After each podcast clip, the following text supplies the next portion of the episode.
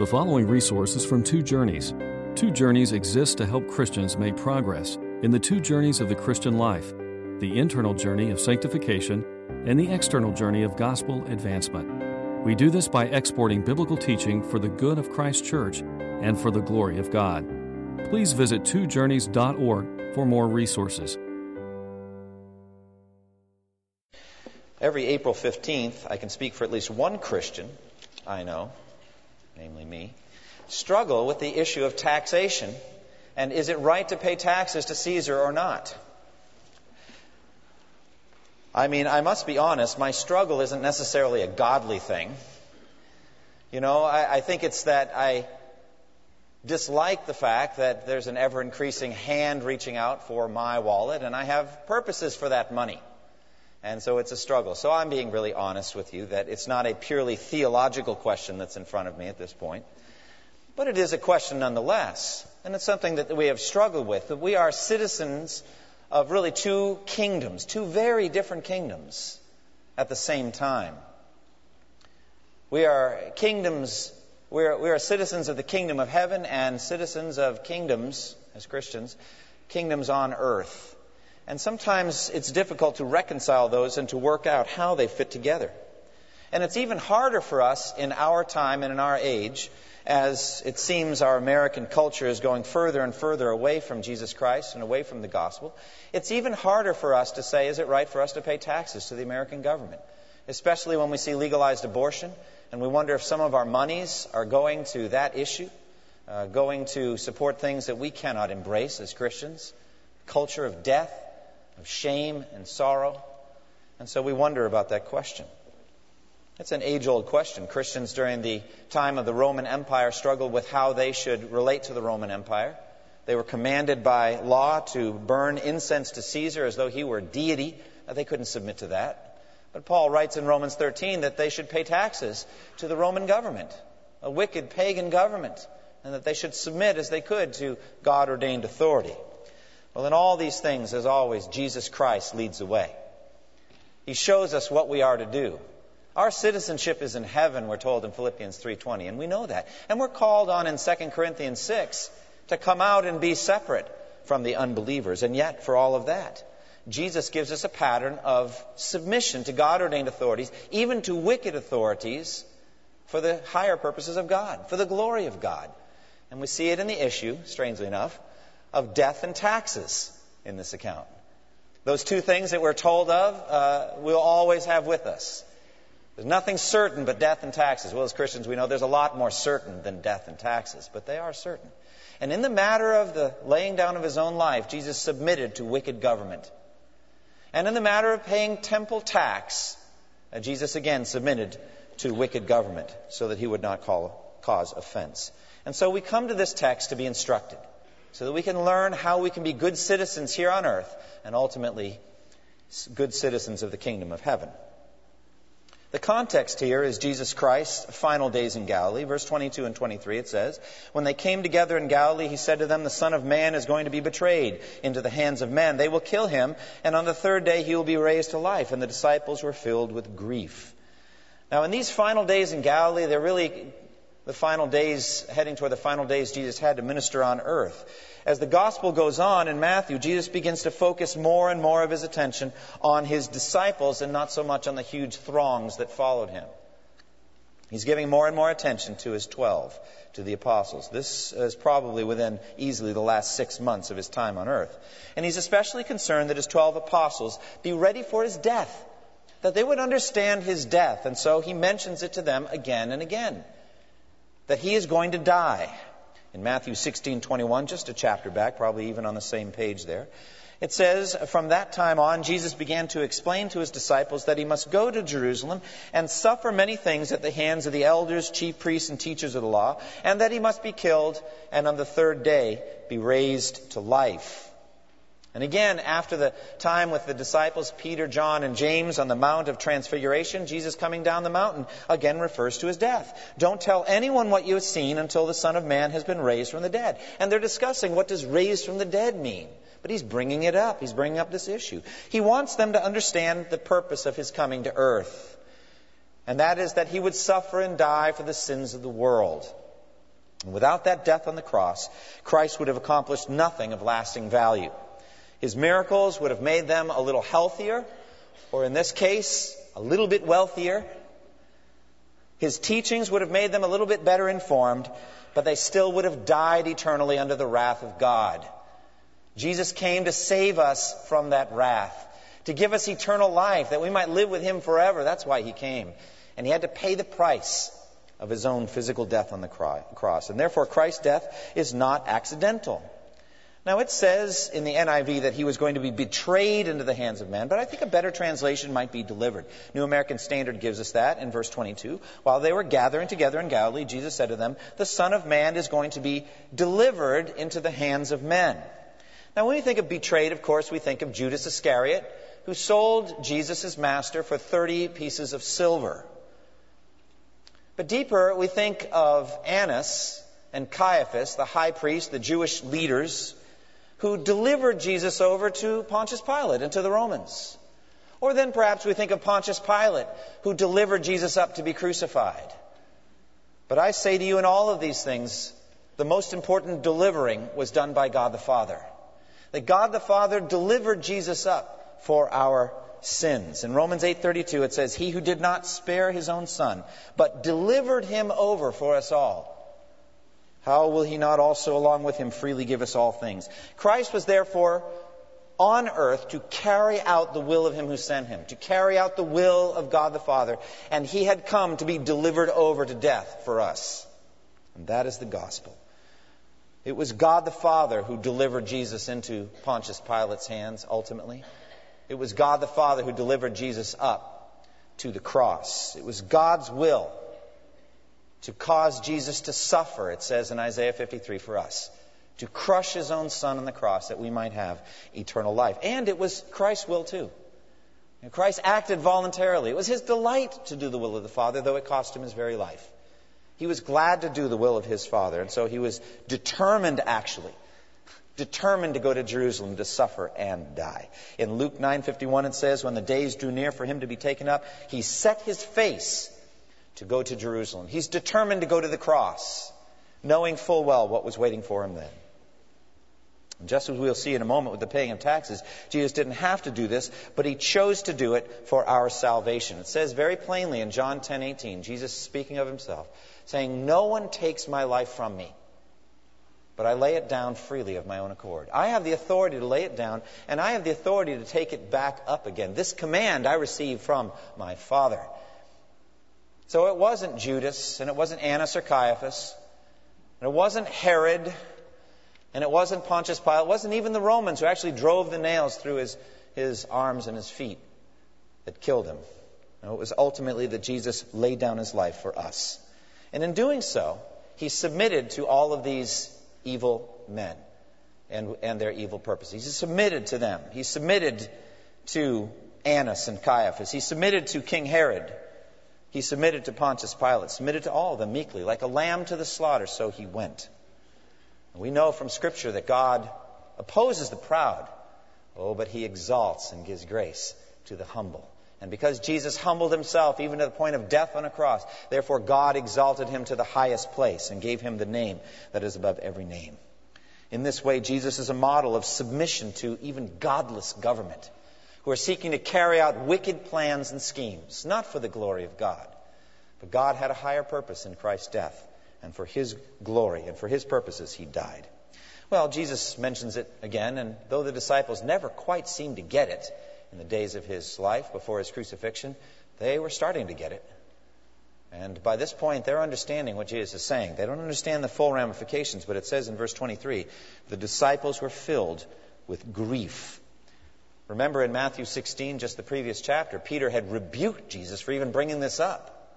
Took him aside and began to rebuke him. Never, Lord. This will never happen to you. In Luke, it made it clear that they had no idea what he was talking about. But here it seems to be getting through, and they're deeply saddened. Isn't it amazing that they're deeply saddened? I guess at one level it makes sense. But it was for, for a great joy that will be for all peoples that Jesus came and that Jesus died. And so they're saddened about the very thing that is necessary to make them eternally happy and joyful. They're saddened by the death of Christ. So John MacArthur said this Jesus understood their slow comprehension as well as their small faith and realized they needed repeated reminders, especially about truths that were not only hard to understand but painful to accept. They needed to be prepared for the reality that their Lord was soon going to be taken away from them by death and that before he died he would suffer and be tormented. It would not be until after Christ rose from the dead and the coming of the Holy Spirit that they would understand fully all of these things that the Son of Man, Matthew 20, 28, did not come to be served, but to serve and to give his life as a ransom for many. Friends, this is the gospel. This is why Jesus came. Don't forget that. In all of the sensual delights of Christmas, in all of the distractions that they bear, don't forget why Jesus came. He came to give his life as a ransom for you and me. That by his life blood we might stand forgiven before God. It will not be long, friends, before we stand before Him and give Him an account for our lives.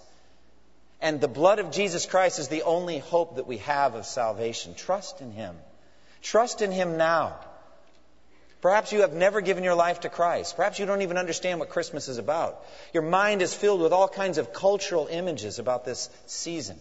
Put them aside and focus on the man on the cross the bloody sacrifice on the cross. He died in your place so that all of your transgressions might be forgiven. And focus on the beauty of the empty tomb and what it signifies for us, that we can live forever. Because I live, you also will live. Focus on that. And then come back to Christmas and celebrate it properly. So Jesus submitted concerning death. He also submitted concerning taxes. The tax collector came, the tax man cometh. In verses 24 and 25, after Jesus and his disciples arrived in Capernaum, the collectors of the two drachma tax came to Peter and asked, Doesn't your teacher pay the temple tax? Yes, he does, he replied. So this is Capernaum. This is the center of Jesus' ministry up there in Galilee. And this is the last time that his hometown will be mentioned in this gospel. He's about to depart and go down to Jerusalem to pay for it all.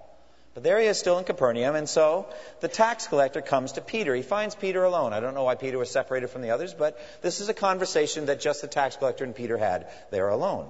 Now, this two drachma tax was a government approved tax that had its roots or basis in the law of Moses. In Exodus chapter 30, Moses ordained that every Jewish male, 20 years old or over, should pay an annual tax of half a shekel for the running of the tabernacle. When the temple replaced the tabernacle, the tax continued. Now, Christ came to fulfill the law, and he submitted to all of the minutiae of the law so that he might accomplish a righteousness for us that will cover us on Judgment Day. So he came to fulfill the law, not to abolish it.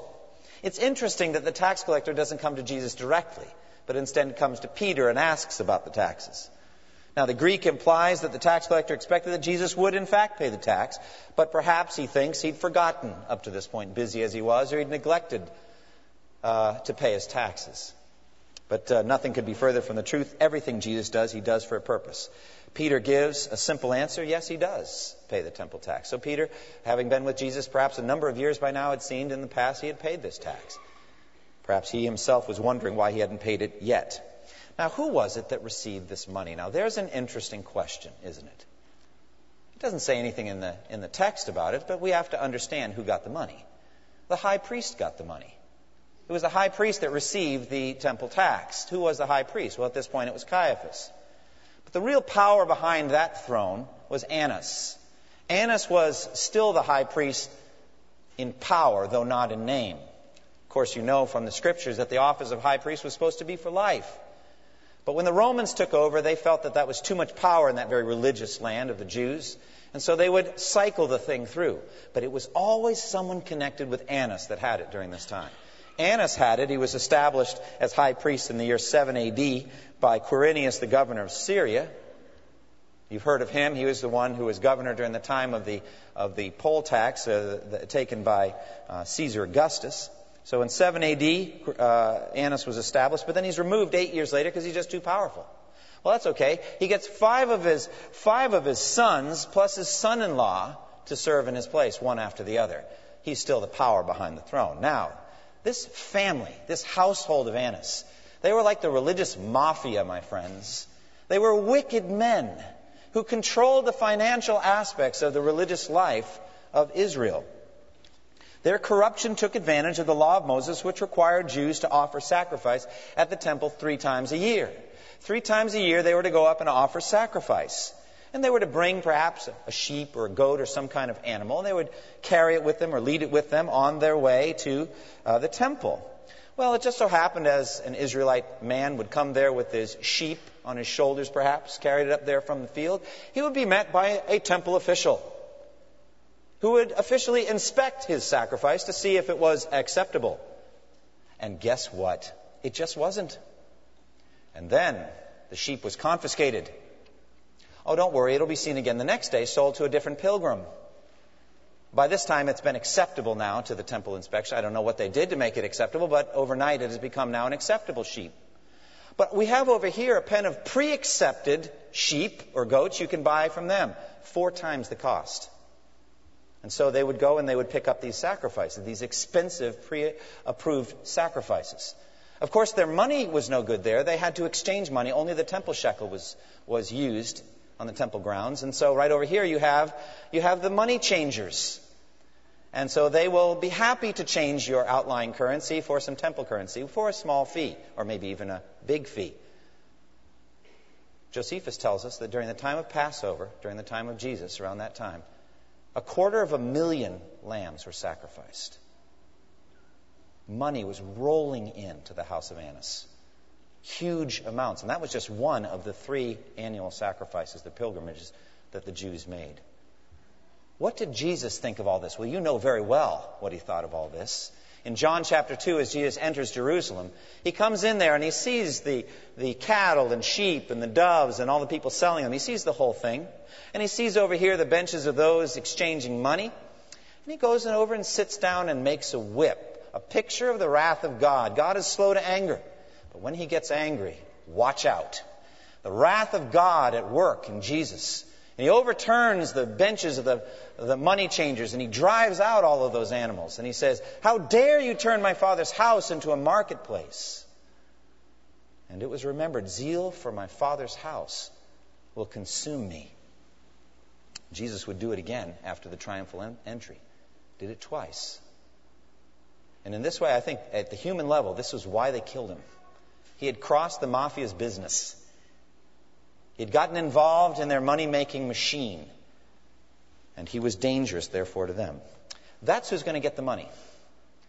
Very interesting, isn't it? Is Jesus still going to pay the tax despite the fact that these wicked men are going to get the money? Yes, he is going to pay the tax because it was right to do. Now, Jesus first has a lesson for them. When Peter comes into the house, Jesus was the first to speak. Uh, what do you think, Simon? He asked. From whom do the kings of the earth collect duty and taxes? From their own sons or from others? From others, Peter answered. Then the sons are exempt. Well, Peter was alone out in the street having this conversation, a private conversation with the tax collector. In he comes to the house, and there's Jesus who wasn't with him out in the street. And Jesus brings up the topic of taxes and tax collecting. I would think Jesus would be a bit eerie to be around from time to time, don't you think? I mean, it's a bit startling to know that you're in the presence of a man who can read your mind. And it says again and again in the accounts that Jesus could read their thoughts. He knew what they were thinking, he knew it was in every man's heart. And so he just brings it up. Reminds me of another time when Simon the leper had Jesus over, and, and a, a, sinful woman comes and washes Jesus' feet. And the man is thinking if this man were a prophet, he would know what kind of woman it is that's touching him, that she's a sinner. And the text says, Jesus answered Simon and said, That's a bit troubling, isn't it? well, let me tell you something. Jesus Christ is the same yesterday and today and forever. He's reading all of your minds right now. He knows your thoughts. He knows mine. He knows whether we live for the glory of God or not. He searches our hearts and minds, it says in Revelation, gives to each one according to what he deserves. And so he knew Peter's thought, and he brought up the topic From whom do the kings of the earth collect duty and taxes? From their own sons or from others? Now, what is the point he's trying to make? The, it's the same point with the cleansing of the temple. It's the same thing he said when he was 12 years old. He said, Don't you know I had to be about my father's business? He's right there in the temple. The temple is his father's house. It was his father's house. How many of you pay a fee to get into your father's house? And if you do, come and tell me about it. I'll think your father's one of the hardest men that ever lived. It's an idea, though, charging admission. What do you think? Every time, think of the money that could be made. Of course, the problem is we're the ones that give the allowance, so I don't know where it comes from. I don't, you know.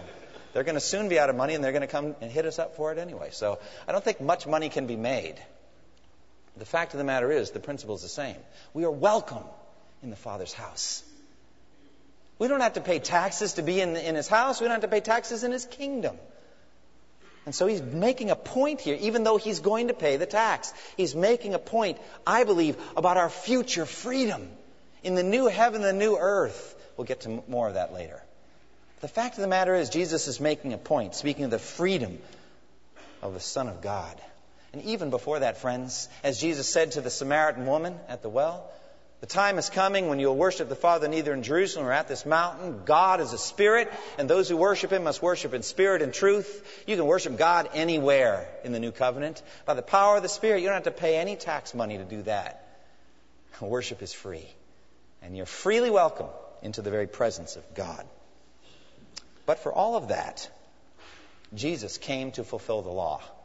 He came to obey the law. It says in Galatians 4 4 through 7 When the time had fully come, God sent his Son, born of a woman, born under the law, to redeem those under the law so that we might receive the full rights of sons. Because you are sons, God sent the Spirit of his Son into our hearts, the Spirit who calls out, Abba, Father. So you are no longer a slave, but a son, and since you are son, God has made you also an heir. So Jesus came to get under the law, to fulfill it completely, and rescue us from its dominion and bring us into the full freedom of our inheritance in the kingdom of heaven. Oh, how sweet is that? It says in Galatians 5:18, if you're led by the Spirit, you're not under law. And so we're free at last from the temple tax. But Christ has a second lesson. He doesn't want to offend them. Oh, how fascinating is this? So that we may not offend them. He's going to give Peter some instructions. Christ never came to cause people to stumble into sin. The word is related in the Greek to a scandal, to scandalize them. He didn't come to cause them to stumble into sin. That was not his purpose. He's not there to draw anyone into sin. And yet, in some way, that's precisely why he did come. For it says in Romans 9:33, "Behold, I lay a stone, a stone in Zion that causes men to stumble, and a rock that makes them fall, and the one who trusts in him will never be put to shame." Jesus is the ultimate stumbling stone for the human race.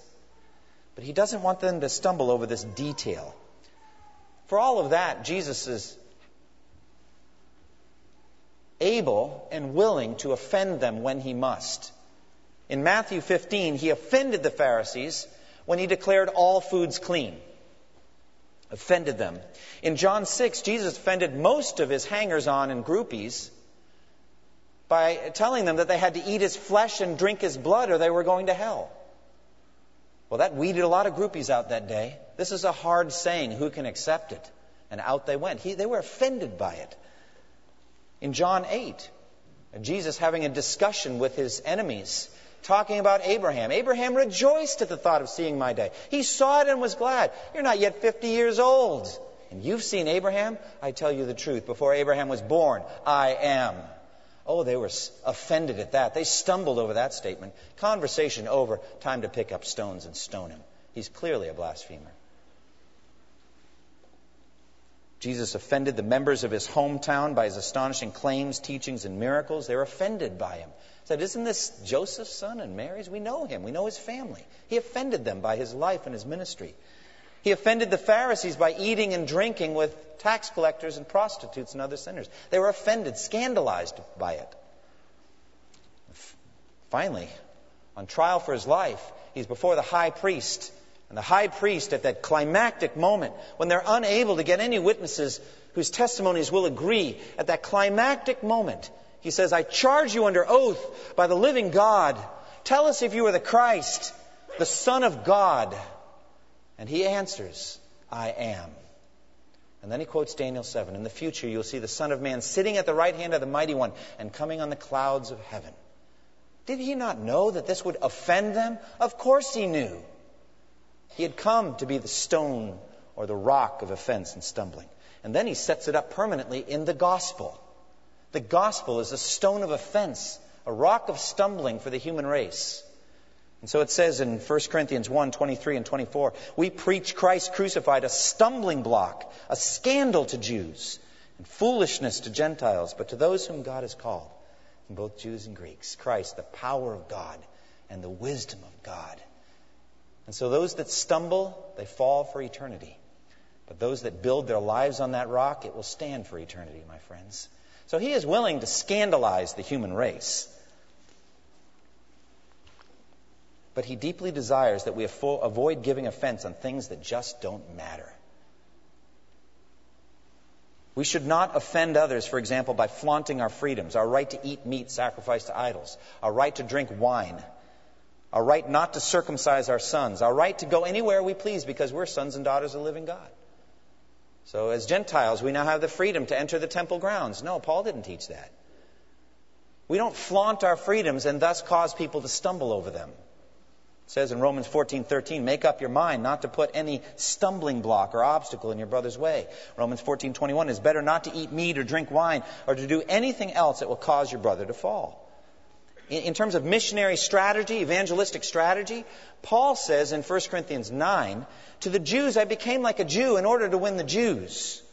To those under the law, I became like one under the law, though I myself am not under the law, so as to win those under the law. And to those not having the law, I became like one not having the law, though I am not free from God's law, but I am under Christ's law, so as to win those not having the law. To the weak, I became weak in order to win the weak. I have become all things to all men, so that by all possible means I might save some. And so missionaries in foreign lands have to be very careful what they're willing to offend over or not. Is it missionary boldness for a missionary in a Muslim land to make jokes or to blaspheme the name of, of Muhammad?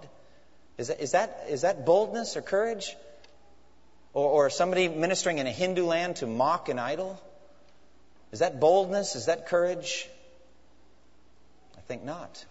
Rather, preach the cross. Let the cross be the stumbling block. Let the incarnation of Jesus Christ be the stumbling block. Let justification by faith alone, apart from works, let that be the stumbling block. Tell the truth about those false religions. Tell the truth. But there's a way to do it that doesn't cause offense except the truth of the gospel. I used to work as an engineer with a man who, well, I'll put it charitably, was one of the boldest workplace witnesses I'd ever seen in my life. I will say this every single day that I worked with him, he was in some argument with some non Christian over some moral issue. I remember that. Something in my spirit, I admired his courage. I didn't see a lot of love in him. I will say that. I'm not trying to judge him. I'm not. I'm trying to learn how to be a workplace witness. But I know how people talked about him behind his back, and I wonder if he could have learned something from Jesus here in Matthew 17 so that we may not offend them. Okay, there's a desire Jesus had here not to offend over things that aren't worthy of offense. And so he decides he's going to provide for Peter. Now, stop just a moment. Wouldn't you love this? at tax time. It's April 15th. Just go fishing, friends. Just go fishing and take the first fish you catch and open its mouth, and there you'll find everything you need to pay your taxes. Oh, how sweet would that be, my friends? Oh, how sweet would that be? This miracle upholds the dignity of Jesus, the Son of God, because by the power of the Father, the tax is being paid. It also upholds the law so that he doesn't give offense. It's a perfect answer. How did he do it? By the way, there's no account that it actually happened, but I don't need it. Do you? I mean, the Roman centurion said, You don't have to come, just say the word. And it's done. All right? So Jesus has given the word. This fish was caught and the coin was found, friends, even though it's not in the account. I believe it. Well, how did he do it? How did Jesus do it? Answer I don't have the first idea. I can think of a scenario. Some guy out in a boat stands up and a four drachma coin flips out of his pocket, flutters down, kind of bright and twinkling in the, in the Sea of Galilee. A big fish comes by. Looks like a lure or whatever. Looks like something he wants to eat. Anyway, he opens his mouth and swallows it. No, it lodges in his mouth. But it doesn't kill him. He's got to stay alive long enough to be caught on Peter's line. So he swims around some indeterminate amount of time. Peter goes to a specific place in the lake. He throws out the line, and this is, in fact, the first fish he caught. By the way, Peter, most fishermen there in Galilee, they used nets. This is the only fishing pole and line I found in the New Testament. Maybe you can find another one, but out it goes. He's not a fly fisherman, though. That won't work. It's going to go down and this fish is coming up with its mouth half, half full of four drachma coin and takes the hook. And Peter lands it, opens up its mouth, and there is the coin. Wouldn't you love to have been with Peter when he did that? Oh, what an incredible thing. Now, you would love for Jesus to do this. One of my lessons to you today is he can still do this. As a matter of fact, he can do anything. He is omnipotent. He controls every fish, every coin, every wind that blows. He controls everything. He controls history. Friends, you might be having trouble paying your taxes. And you could be walking down a road and you could see a rock in front of you, and before your very eyes, it could turn into a diamond bigger than, than the Hope diamond or any other diamond that's ever been, and it would pay for all of your taxes for the rest of your life. God has that kind of power. Well, then why doesn't He do it? The answer is He loves you too much to do that. Maybe He wants to tell you, go back to your job and catch 30 fish, and as you sell them from the profit, you'll be able to pay your taxes. Is that not Christ's provision as well, friends? And yes, He can provide miraculously. He can still do that. And there may be times that He will work in such an astonishingly providential way that you will be on your knees before God giving Him thanks. You may be in financial trouble right now. You may be wondering how you're going to pay for your groceries. You may be wondering how you're going to pay your mortgage or your rent. You may not have any idea where these things are coming. You may just you may have all those needs met now, but you wonder if you're going to still have a job a year from now. Oh, don't be anxious about anything. In everything, by prayer and petition with thanksgiving, present your request to the God, to the Christ who can do this kind of thing with the fish. And then let Him decide what He's going to do. Let Him provide for you in marvelous ways. Now, our citizenship, friends, is in heaven, but we're still here, aren't we? And we need to submit to governments, even to evil governments. I don't know the future of our government. I don't know how Christ like or godly or biblical it will be 30, 40, 50 years from now. I do know this while we can, when we can, as often as we can, we must gladly submit to God ordained authorities. When they violate the laws of God, we must stand firm and not yield. But in general, we must give thanks for these authorities and submit as Christ did in this matter of death and also in taxes. Be willing to pay. Now, having said that, that doesn't mean that we need to vote more taxes for ourselves. All right? We had the opportunity to do that in November, you remember, on the prepared food tax. I will tell you, I voted against it. Okay? I don't think that we necessarily have to ask for an ever increasing tax burden. But whatever the government has decided is uh, the tax rate, we must pay it, friends, and pay it with a glad heart. But, having done that, let's realize where we're heading. Jesus wants us to know the full freedom we're heading toward, friends. What kind of world is waiting for us in the new heaven, the new earth? It is a place where there will be no tax booths on the streets of gold, paying for the upkeep. Okay? No upkeep needed, friends. No tax money there.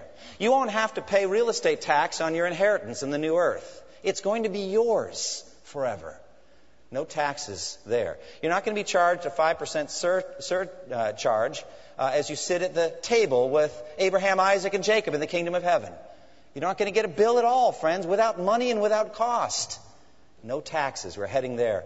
And we have, even better than that, full access to Almighty God now and forever through a new and living way open through the body. That's why Jesus came. That's why he was laid in a manger, and that's why he was raised in the ordinary physical way, and that's why he died. That there might be a new and living way without money and without cost into the very presence of Almighty God. That is the gospel. That's what he has provided for all of us. And finally, don't be anxious about your financial situation. Don't worry about taxes. Don't worry about where the money is going to come from. Work your property. Work your field, whatever it is. Work your career, if that's what you call it, your calling. Let God provide for you in the ordinary way. And if perchance you need some extraordinary provision, He knows that too, and He will do so in answer to prayer. Close with me in prayer now. Thank you for listening to this resource from twojourneys.org. Feel free to use and share this content to spread the knowledge of God and build His kingdom. Only we ask that you do so for non commercial purposes and in accordance with the copyright policy found at twojourneys.org. Two Journeys exists to help Christians make progress in the two journeys of the Christian life the internal journey of sanctification and the external journey of gospel advancement. We do this by exporting biblical teaching for the good of Christ's church and for the glory of God.